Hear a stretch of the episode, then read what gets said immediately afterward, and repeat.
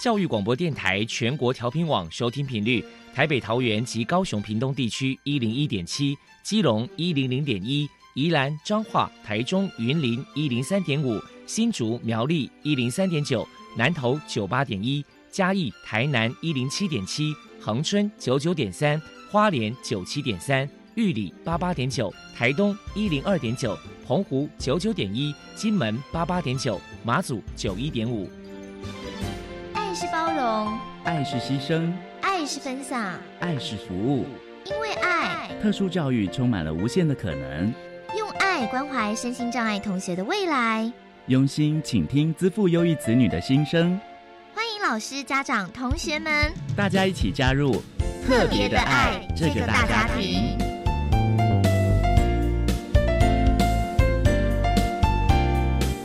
本节目由教育部学生事务及特殊教育司指导，国立教育广播电台监制，欢迎收听。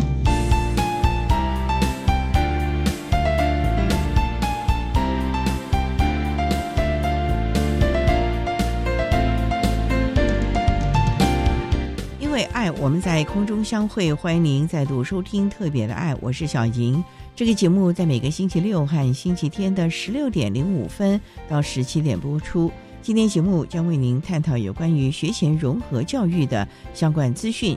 首先，在爱的小百科单元里头，波波将为您邀请新北市自闭症潜能发展中心的张雅玲主任为大家分享早期疗愈的相关服务，希望提供大家可以做个参考。另外，今天的主题专访为你安排的是。爱的搜寻引擎为你邀请新北市中和国小附设幼儿园不分类学前特教班的廖兰君老师为大家分享从生活中学习谈学前融合教育的重要性以及教学的策略，希望提供大家可以做参考。节目最后为你安排的是爱的加油站，为你邀请获得一百一十一年教育部优良特殊教人员荣耀的新北市学前特殊教育资源中心的。黄雅芳主任为大家加油打气了。好，那么开始为您进行今天特别的爱第一部分，由波波为大家安排“爱的小天使”单元。爱的小天使，每一个宝宝都是父母心目中的小天使。让我们一起关心幼儿的学前教育，发现幼儿早期疗愈的重要性。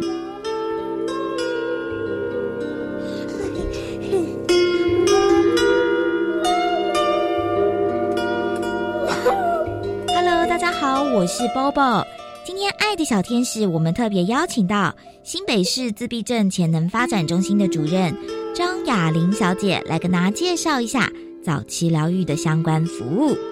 首先，我们先请张主任来介绍一下新北市自闭症潜能发展中心成立的背景跟目的是什么呢？我们的潜能发展中心。它是成立于民国八十年，比较特别是说，它并不是基金会，它是由家长成立的团体。换句话说，其实这样的团体一直蛮辛苦的，就是家里有自闭症的孩子，他们感同身受，认为说应该照顾自己的孩子之外，还愿意照顾家有自闭症孩子的家庭，所以是家长成立的团体一开始。等于是要照顾这些呃自闭症的家长跟自闭儿呢，想请教一下，就是说，那当初就是有这样子成立的一个契机，那要不要跟大家介绍一下，提供了哪些早疗的服务呢？那新北市自闭症潜能发展中心，那我们最主要的早疗服务，当然就是针对学龄前儿童发展的领域。那我们针对这些领域，然后再加上自闭症儿童的一些障碍，呃，一些问题，所以我们有开办的一些课程，譬如说有办理语言疗愈课程，办理自闭症儿童社交技巧的课程。那我们也办理直排轮的课程。那另外还有办理一对一的认知教育课程。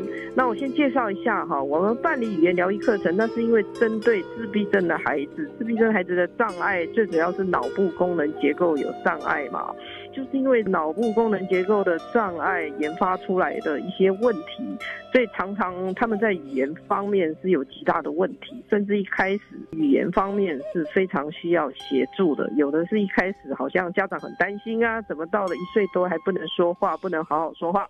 那我们的语言疗愈课程呢，跟国立台北护理健康大学语言治疗与听力学系的童宝娟教授合作的，所以是跟这个大学合作。童教授呢，他等于是这个课程的督导嘛，他有一些学生，譬如说研究所的学生，并且是有听力师执照的老师聘请到我们中心来协助我们的自闭症儿童。我想这个是很难得的契机啦，因为我也听到很多家长说排语言课程排得很辛苦啊，所以我大概就一直拜托童教授哈，所以我们已经合作了大概五六年了。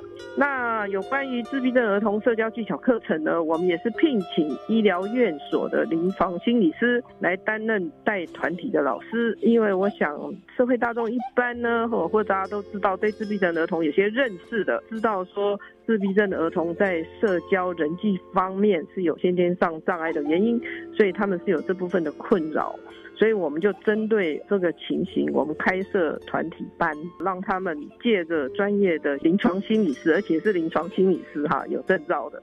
那我们会开小团班来针对这些。儿童的需要，那直排轮课程众所皆知嘛，当然就是是比较动态的，这个是训练自闭症儿童的平衡感。那我们当然也是聘请专业的老师了哈，不是我们自己下去教，也不是我下去教哈，开玩笑的，哈哈，就是等于专业的老师哦来教小朋友溜直排轮哦，结果发现小朋友很喜欢呢，我们的小朋友有的都会溜嘞。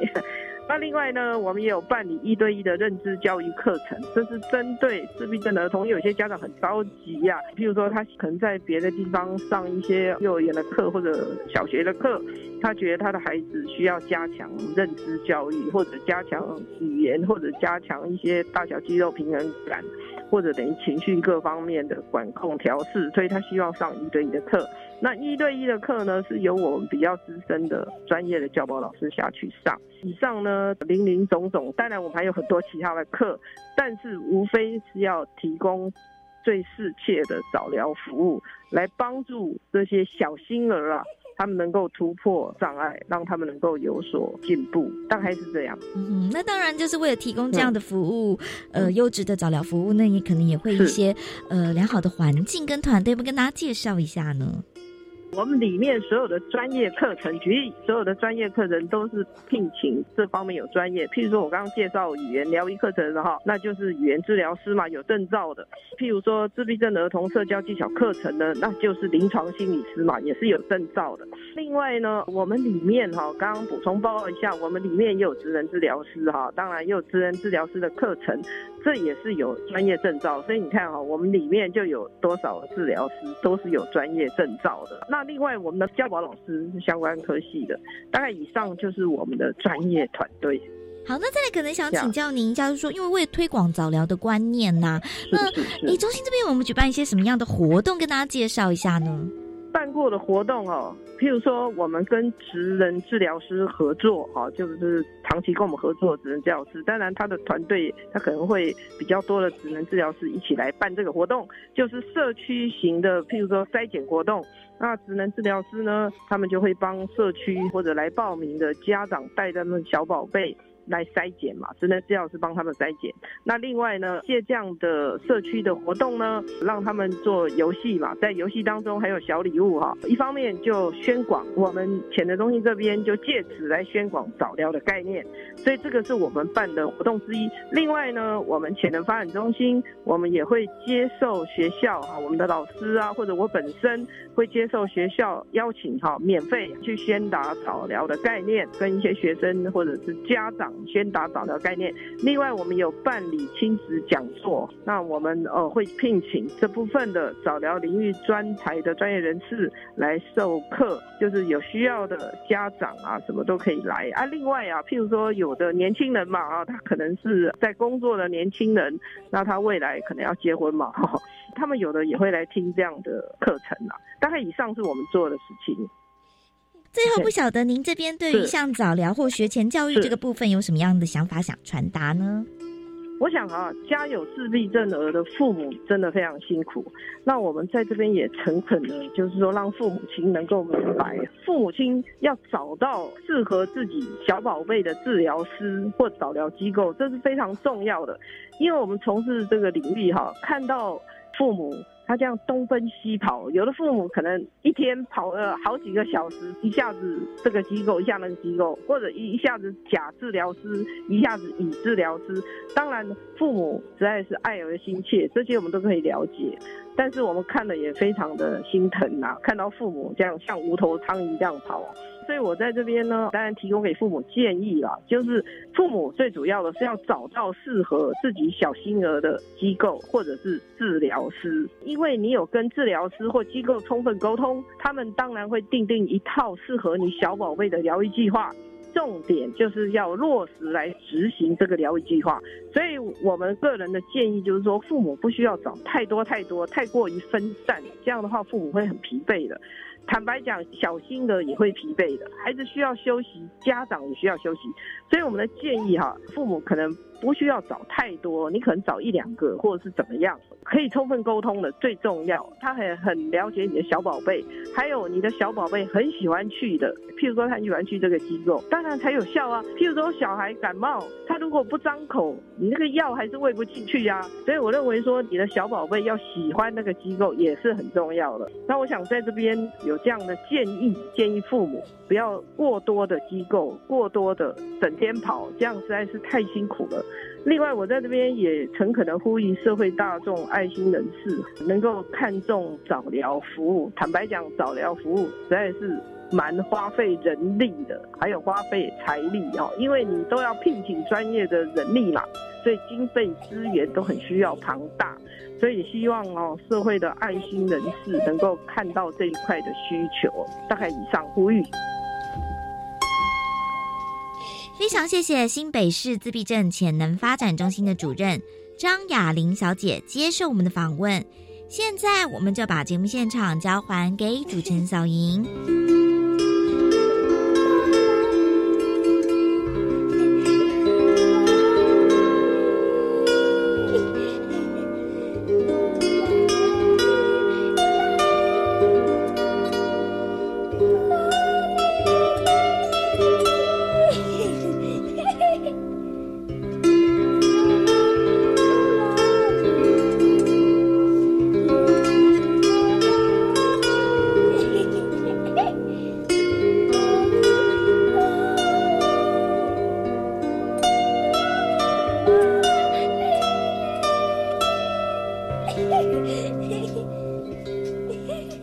北市自闭症潜能发展中心的张雅玲主任以及波波为他提供了有关于早期疗愈的相关服务，希望提供大家可以做个参考。如果听众朋友们或者是老师有相关的疑问呢，或者是想要获得相关的资讯，新北市自闭症潜能发展中心提供了一支咨询的服务电话：零二八九八五七六八八。零二八九八五七六八八，有相关需求的可以打这支电话联络了。您现在所收听的节目是国立教育广播电台特别的爱，这个节目是在每个星期六和星期天的十六点零五分到十七点播出。接下来为您进行今天的主题专访，今天的主题专访为你安排的是爱的搜寻引擎，为你邀请新北市综合国小附设幼儿园不分类学前特教班的廖兰君老师为大家分享。从生活中学习，谈学前融合教育的重要性以及教学的策略。好，那么开始为您进行今天特别爱的主题专访，《爱的搜寻引擎》。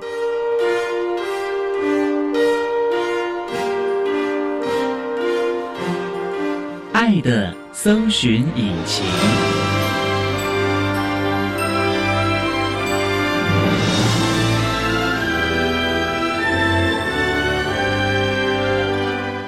今天为大家邀请新北市中和国民小学附设幼儿园学前特教班的老师廖兰君廖老师，老师您好，主持人好，各位听众好。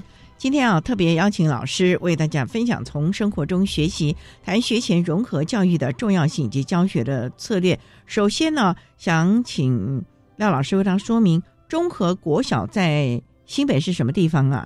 我们学校是位于新北市中和区的中和路上，然后我们对面呢有一个很多社区民众都会去拜拜的广济宫。所以这地方算是交通要道了哦。没错，没错，就是每天早上都车水马龙，是因为要去拜拜呢，还是要来上学？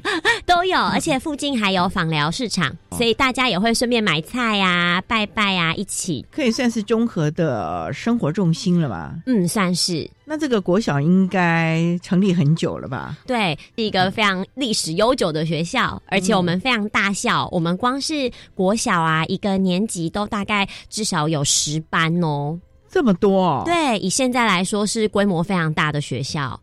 哇，那全校不少人喽。是，而且我们连幼儿园都有十个班，幼儿园都有十个班啊，那是。一般的还是有特教班，我们十个班里面有包含两个学前特教班，然后还有一个两岁专班，剩下的七个都是三到六岁的混龄班。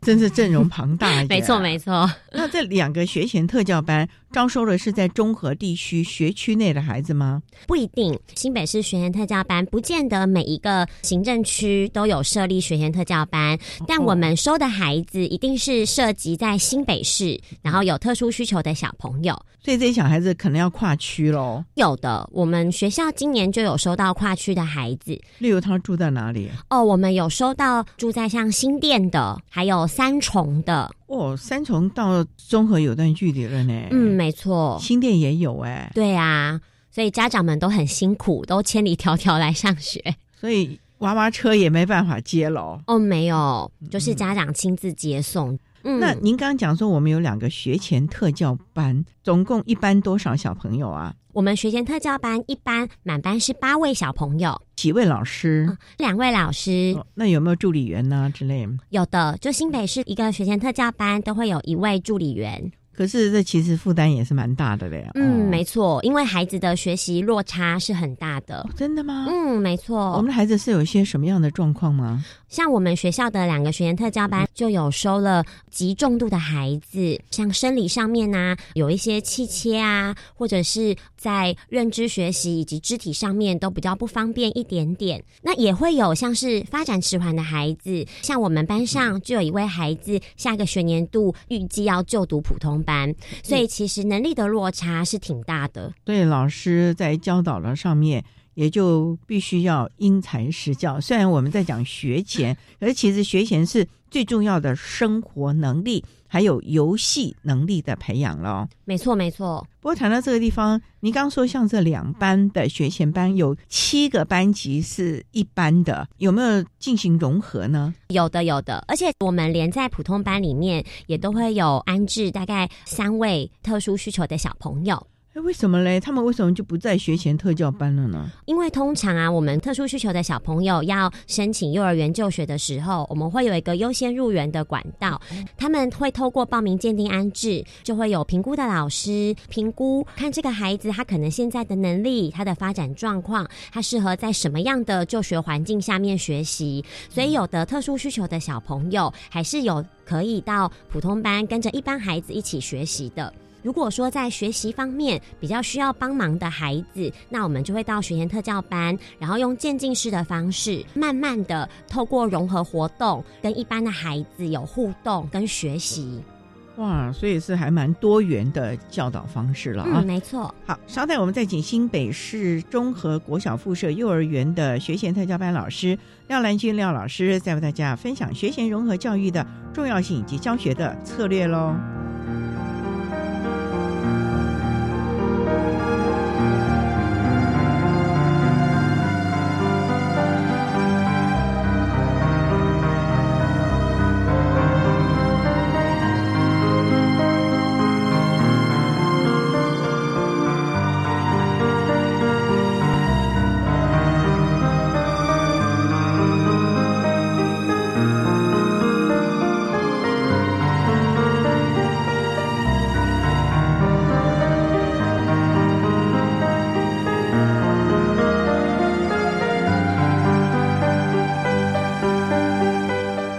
教育电台欢迎收听《特别的爱》，今天为您邀请新北市综合国小附设幼儿园学前特教班的廖兰君老师，为大家分享从生活中学习谈学前融合教育的重要性以及教学的策略。那刚才啊，廖老师有提到了综合国小附设幼儿园呢，有七个学前班啊，有两个特教班呢，大部分采取融合的教学方式。那想请教老师，从事我们学前教育大概多久了呢？我今年应该是第十一年，当初就主修学前特教吗？对，我是特教系毕业的，但我有修学前特教学程，一开始就蛮确定自己要在学前这一边当特教老师。为什么嘞？因为我在大学阶段有去早疗机构担任志工，也有到医疗院所了解。早疗的资讯，本身我爸爸妈妈也是医护相关背景的人员，所以我在这方面的接触还蛮多的。那也因为这些经验，看到早期疗愈确实是很重要的一环，因为它确实可以帮助很多孩子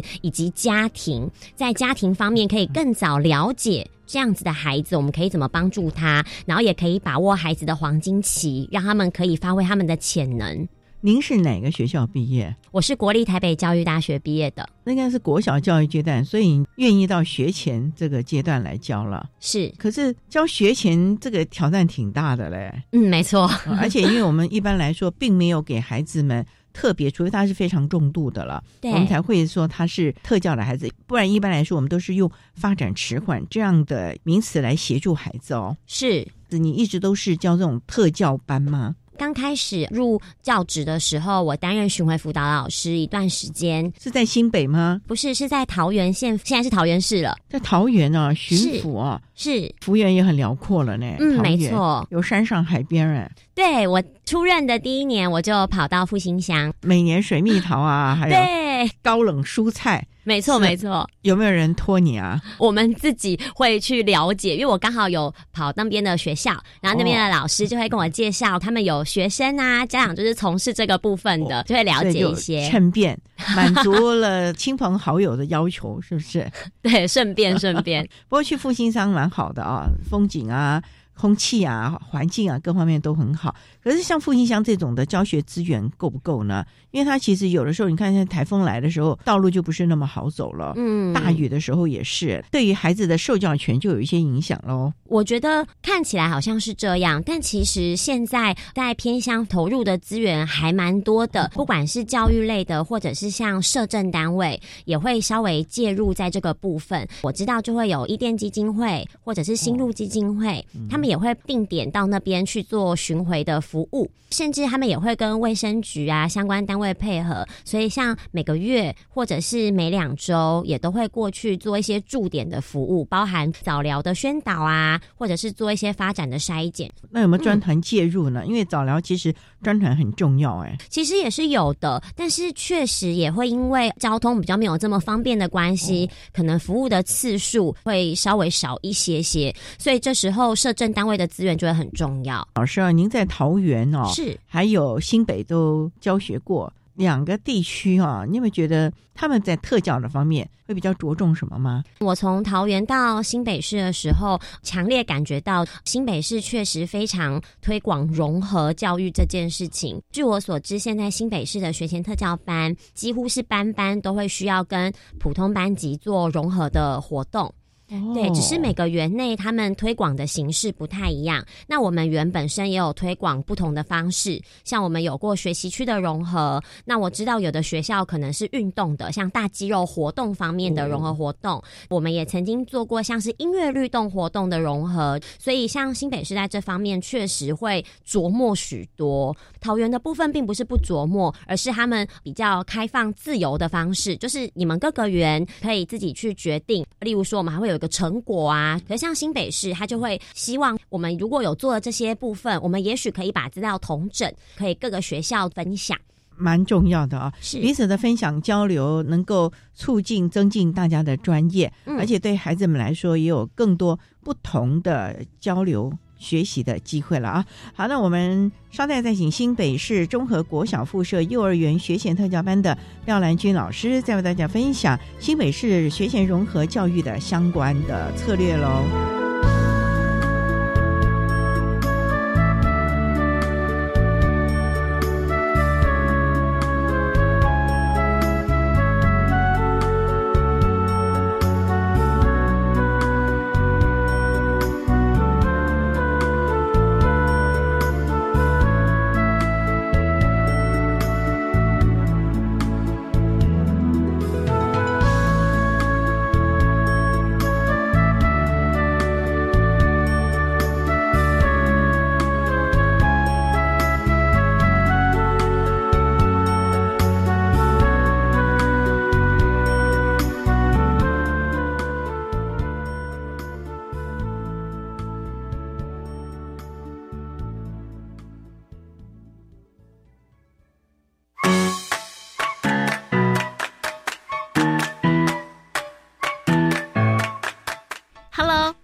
姐姐。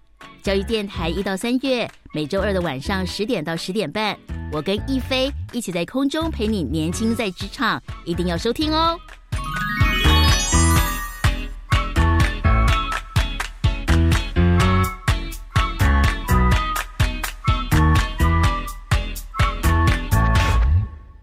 儿津贴不排付了。虽然我的家庭综合所得税率二十趴以上，但是从今年一月一号开始，可以申请零到未满五岁的育儿津贴喽。我小孩五岁还没入学，也没就读一般私立教保服务机构，可以请领就学补助吗？五岁到未满六岁的幼儿虽然没有就学，但是也可以请领就学补助哦。我们赶快上教育部全国教保资讯网了解相关资讯。以上广告是由教育部提供。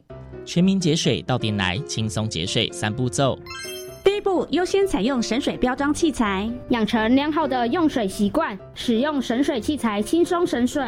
第二步，定期检查用水设备，确认用水设备不滴水，资源不浪费。第三步，水资源再利用，动手做回收，减少自来水用量。节约用水不分你我，让行动不只是口号。以上广告由经济部水利署提供。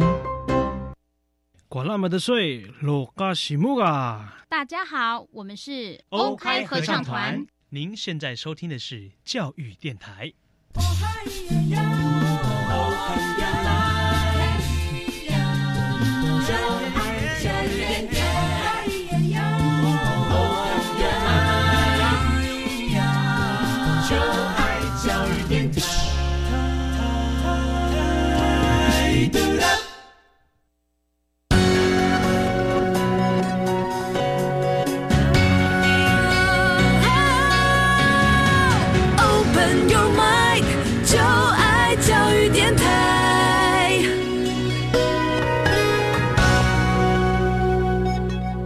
电台欢迎收听《特别的爱》这个节目，是在每个星期六和星期天的十六点零五分到十七点播出。今天为您邀请新北市中和国小附设幼儿园学前特教班的廖兰君老师，为大家分享从生活中学习，谈新北市学前融合教育的教学策略还有方式啊。不过刚才提到了，老师曾经在桃园和新北都教学过，老师这么多年的教学经验，有没有一些的经验可以跟大家分享？你如何在第一现场直接的教导我们的孩子，或者是做一些互动呢？我现在在教学现场啊，比较常遇到的就是发展迟缓的小朋友。通常啦，他刚入学的时候，我们都会希望他先建立基本的生活自理能力。你那个发展迟缓，他大概是？什么样的能力比较慢一点呢？可能他的语言呐，以及认知都会慢一点点，甚至有蛮多现在是有自闭症特质的小朋友，因为他们可能在行为方面呢，也会有一些固着，或者是他们有固定的一些模式，所以他们刚上学的时候，我们都会很着重生活自理能力。独立性以及练习进入团体这件事情，因为其实很多自闭症或者是发展迟缓的小朋友，他们可能平常都在家里，家长也还不清楚要怎么样带他们跟怎么互动，所以他们刚开始来学校的时候，第一个也会比较不熟悉，没上过学，再来也是不了解什么是团体。什么是学校？所以我们会先让他们慢慢了解，知道在团体生活要做什么。像是早上我们可能要交功课啊，要放书包啊，早上也会吃点心啊。吃饭的时候要怎么自己吃，收拾的时候怎么自己收。刚开学的时候，我们都会从这一边先开始，让他们练习，让他们慢慢慢慢的参与不一样的课程。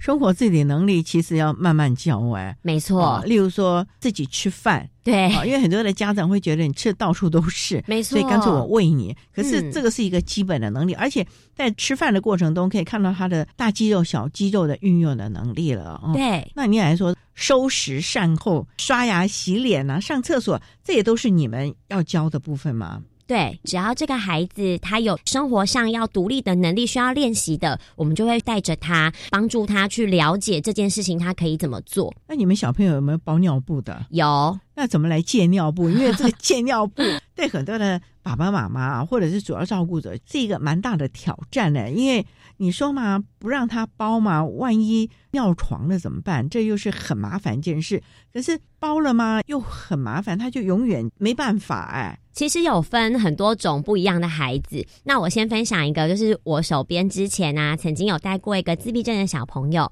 他那个时候已经知道他上厕所其实是要在小便斗，但是有些孩子很怕厕所。为什么？第一个是像我们一般呢，在家里面的马桶，它是有洞的。有一些孩子会觉得坐在上面不安全，会掉进去。对，有一些会这样坐上去啊，会有不一样的感觉，可能会冰冰的，哦，可能会。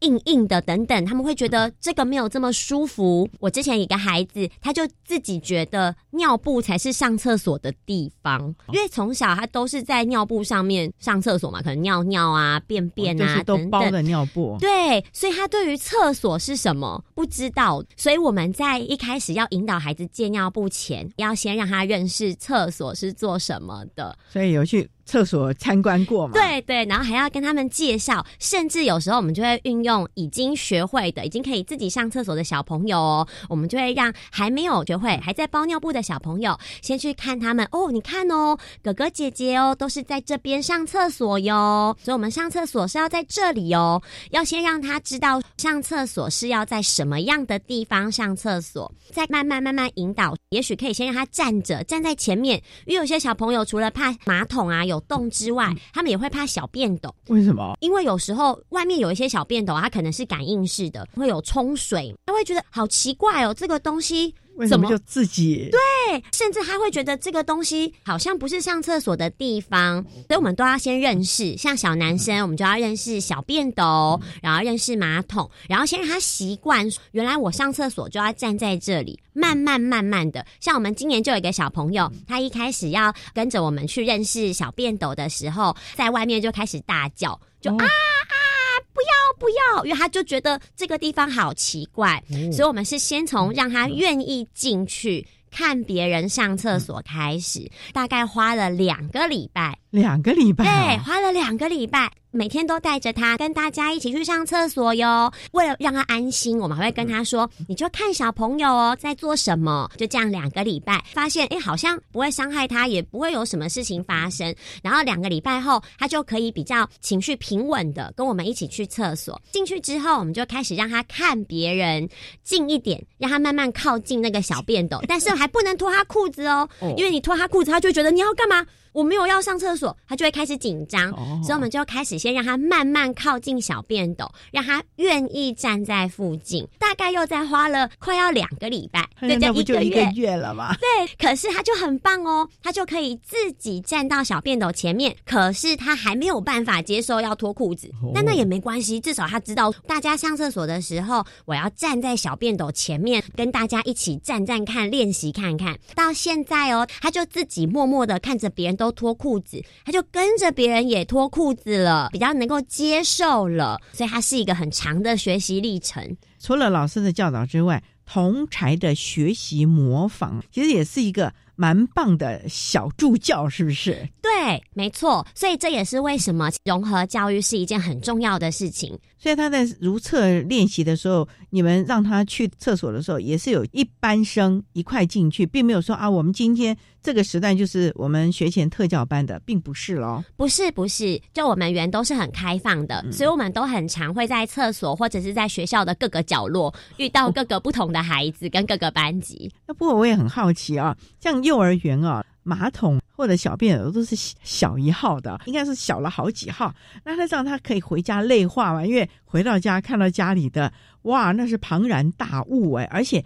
家里头很少有家庭配备小便斗，都是一个马桶。站习惯了小便斗了怎么办？这确实是很大的一个问题，所以。爸爸很重要，尤其是小男生，因为妈妈没有办法示范我怎么站着尿尿嘛，所以爸爸就非常重要。之前有一个孩子，我就有建议，一定要看过爸爸怎么在家里上厕所，要不然他会觉得奇怪啊，就在家里的跟学校的长不一样，他会就会不上家里的厕所了。尤其是很多比较认马桶的孩子，有的小朋友会认床嘛，认棉被，也会认马桶，啊连马桶都会有认的，会哦。嗯，所以哦就会需要更多时间去练习在不同的地方上厕所，尤其是男生，因为大部分啦，主要照顾者都会是妈妈。可是像小男生要上厕所这件事情，爸爸就有很重要的功能，因为只有爸爸可以用男生的方式上厕所。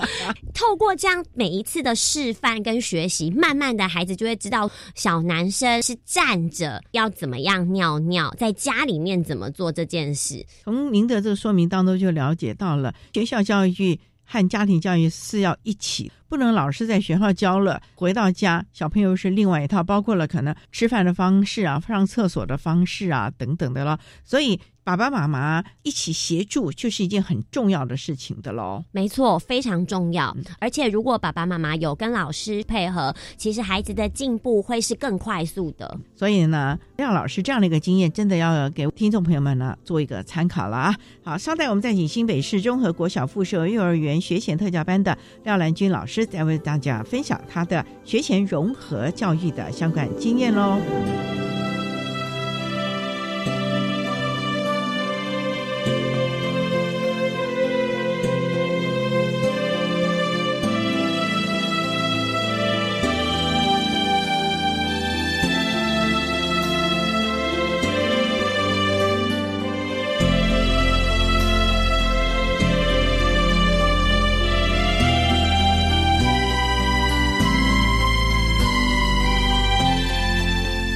教电台欢迎收听《特别的爱》，今天为你邀请新北市综合国小附设幼儿园学前特教班的廖兰君老师，为大家分享从生活中学习，谈学前融合教育的重要性以及教学的策略。廖老师将为大家分享他如何在教学现场带领孩子们在生活中各项能力的学习。刚才提到了上厕所这件好大的工程哦，从进去到一个月的时间。所以也就让大家更认识了家庭教育和学校教育是必须一块努力帮助的，这样孩子的进步才可以看到，而且才是其一步骤的。除了我们讲的所谓的生活能力之外，那还有哪些的能力啊，也是你们在教学现场必须要去注意的？例如说，自闭症的孩子啊，他没有办法去跟同才互动，这个你们怎么样想方设法制造机会，让他跟其他小朋友一起玩耍呢？这个部分有一个很重要的，要讲到团体规范的能力。什么是团体规范？也就是小朋友要能够跟着团体一起进行活动。像是自闭症的小朋友，他们会有很多自己的想法，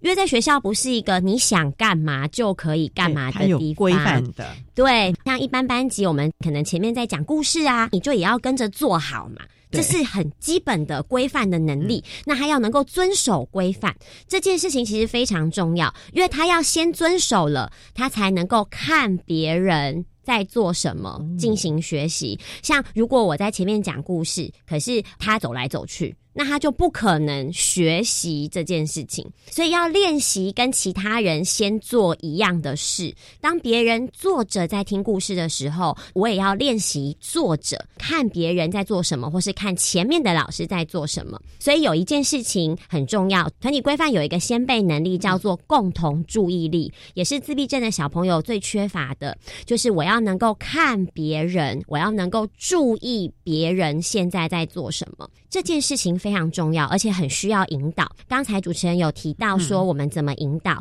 第一个要先从有兴趣的东西开始。你怎么知道嘞？像今年我们就有一个孩子，他很有趣，他对什么活动都没有兴趣，但只要有数字，他只要听到有人在数一二三四，他就会立刻转过来看你。可是你只要不要讲数字，他就会飞走了，他就会完全不知道你在做什么。所以他只要听到数字，而且不管是你念中文或是英文的，都会立刻唤起他的注意力。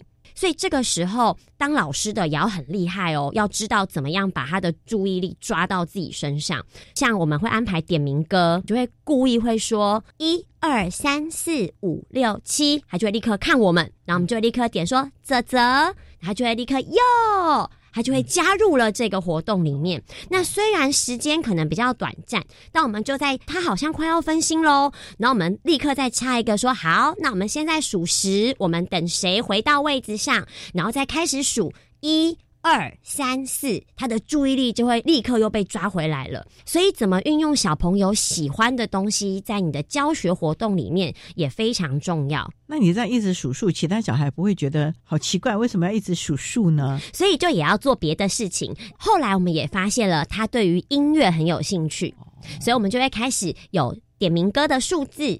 又会有跟我们这一堂活动相关的音乐，像是我们教洗手好了，我们就会搭配洗手歌。洗手会有五步骤嘛，在步骤上面就都会写数字，都会写一、二、三、四、五。所以当我们要带他们看洗手五步骤的时候，我们只要讲一，这个孩子的眼神就会回来了，然后我们就会赶快侧收说一是什么。哦，诗很好，把这个带完之后，再赶快放洗手的音乐，他就会立刻又被音乐抓住吸引力，就又会开始注意的前面跟着我们做洗手的动作。你们真的是要眼观四面，耳听八方，真是佩服哎！要很会观察小朋友喜欢什么，因为这个也是帮助他们跟其他小朋友一起互动的方式。就像我刚才说的，他很喜欢数字啊，所以像有一些数学的教具。他就会看着小朋友，例如拿数字的时候，他也会想要去跟小朋友一起拿数字，所以运用他喜欢的东西当做他学习的动机，又可以增进他去注意小朋友，甚至模仿小朋友。所以老师是生活中每一个机会都要掌握住，而且能够适时的机会教育了。对。真的是学前教育，尤其孩子这么小，很多的常规其实都还没有完全建立。稍待，我们再请新北市综合国小附设幼儿园学前特教班的廖兰君老师，再为大家分享学前融合教育的重要性及教学的策略喽。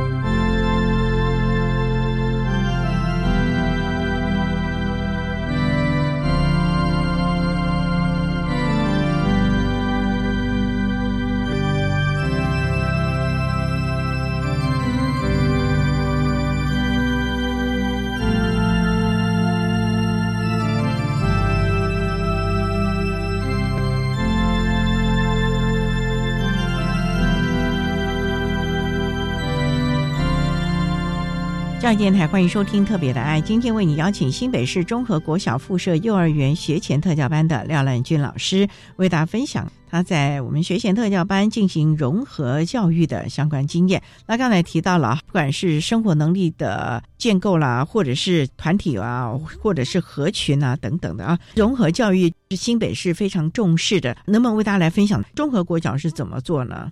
其实我们综合国小在一开始的时候，我们是部分时间。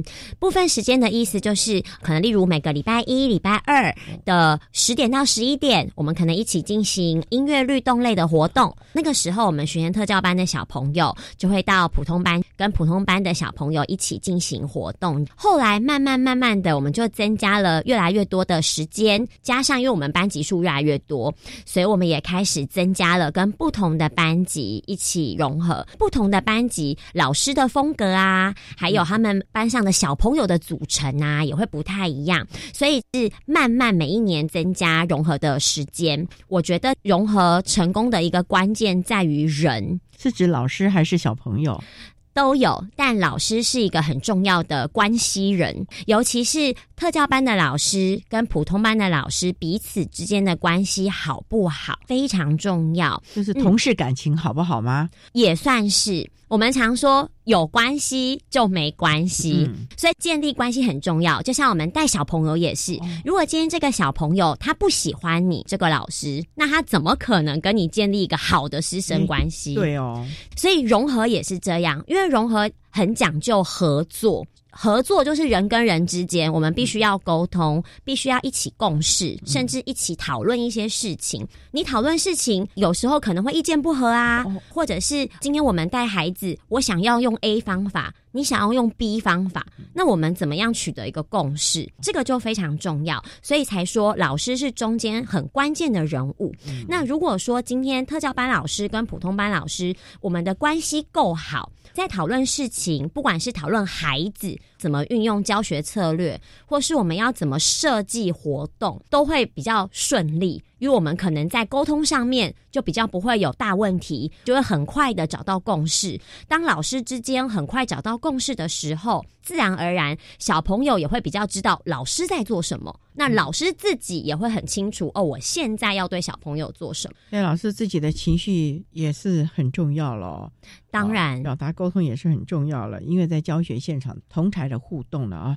好了，那在融合的这个部分，你们要怎么样站在各自的专业？因为普教有普教的专业，特教有特教的专业，怎么样的让孩子们获得相当的成效呢？我之前曾经跟一个普通班老师一起合作，我们那时候合作全融。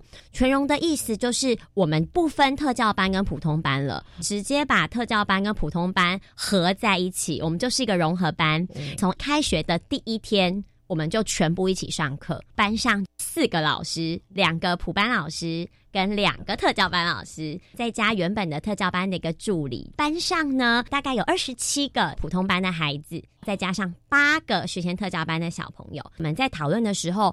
很有趣的是，你会发现普通班老师在面对大团体的时候，因为他们很擅长带很多个孩子，所以他们在带活动的时候会设计一个大方向的东西，尤其是针对大团体。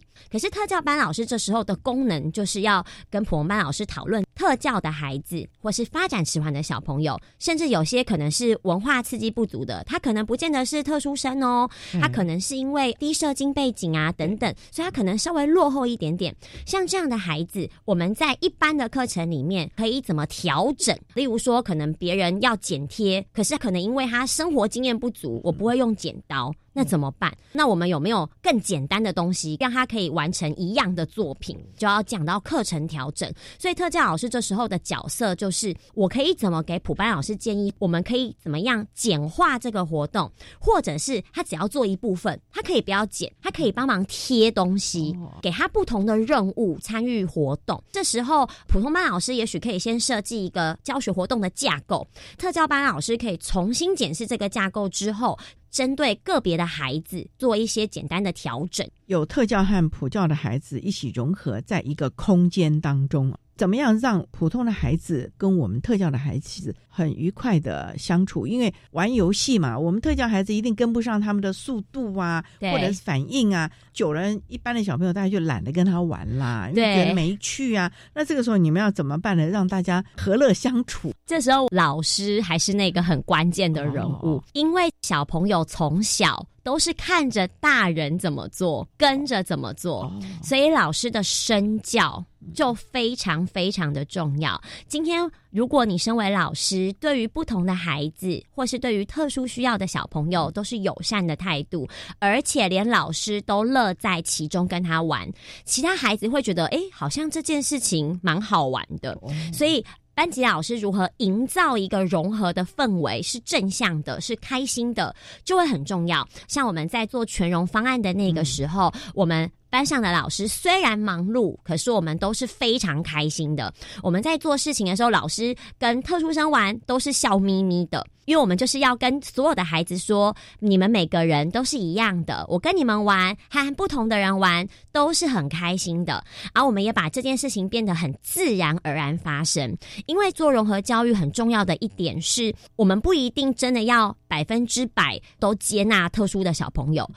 但是我们要学会了解社会上有这样的一群人存在，我们要学会尊重他们，所以他们从小就知道哦，社会上有各式各样的人，他可能不见得是特殊的小朋友哦，像原住民也是啊，社会上有各式各样的人，每个人的性格、每个人表现的方式都不一样，所以这就是我们要告诉未来的主人翁，你未来在社会上会遇到很多不一样的状况，很多不一样的人。你要学会跟他们相处，所以有时候也许他们玩不在一起，可是他懂得帮助这个孩子，或者是知道说，哦，这个孩子这时候需要帮忙，我可能稍微推他一把，拉他一下。他们能够学到这一些，其实就很难得了。所以老师啊，这几年来的融合教育的经验，你有没有发觉，像一般的孩子，他如果真的进到了小学，甚至于其他的教育阶段，他的悦纳程度。他的包容心会不会比其他的孩子强一点？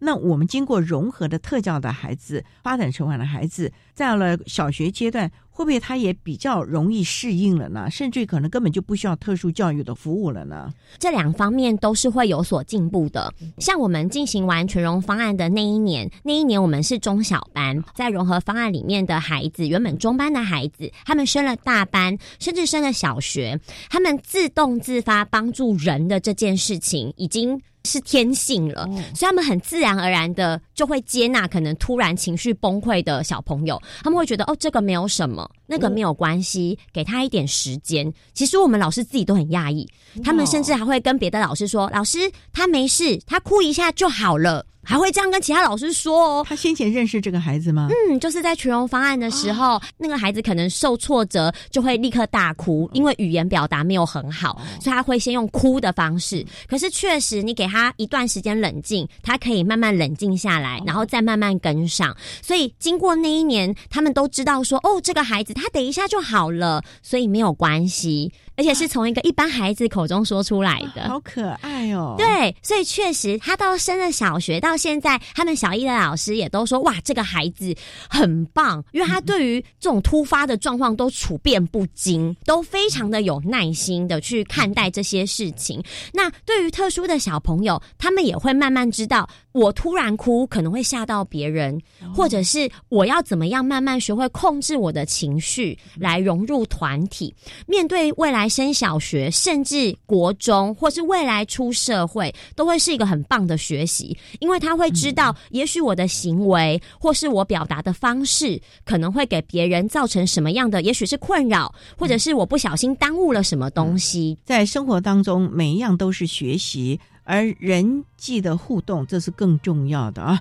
好了，那我们今天也非常的谢谢新北市综合国小附设幼儿园学前特教班的廖兰君老师，为大家分享了他多年来在我们学前教育阶段所进行的融合教育的一些经验了。非常谢谢你，廖老师，谢谢。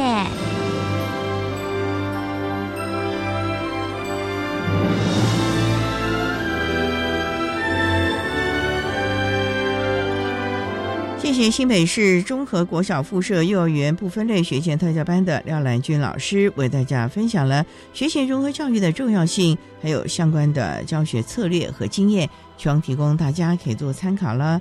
您现在所收听的节目是国立教育广播电台特别的爱节目，最后为你安排的是爱的加油站，为您邀请获得一百一十一年教育部优良特殊教育人员荣耀的新北市学前特殊教育资源中心的王雅芳主任，为大家加油打气喽。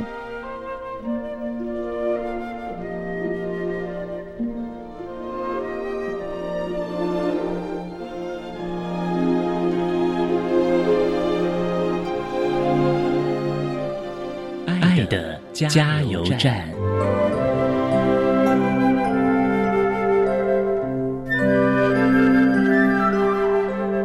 各位听众，大家好，我是一百一十一年教育部优良特殊教育人员，目前服务于新北市学前特殊教育资源中心的黄雅芳主任。针对特殊教育行政在教学现场的支持与协助，要先跟所有学前特教的伙伴们跟你们说声辛苦喽。对于特殊幼儿，我们要继续往前行，因为呢，我们协助这些小朋友做最好的适性辅导，让他们能够顺利的衔接到国小，这是我们的责任。家里面有身心障碍幼儿的爸爸妈妈们，你们也辛苦了。我们多发现小朋友的优势能力，即使一点小小的进步呢，我们都可以继续的往前。因为呢，这些小小的进步呢，就是他未来的一大步。也在此祝各位身体健康，谢谢。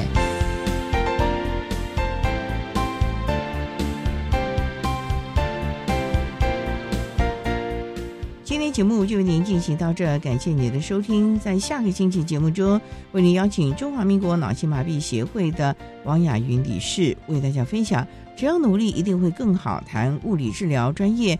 如何协同教师融入脑性麻痹学生的相关教学，希望提供大家可以做参考。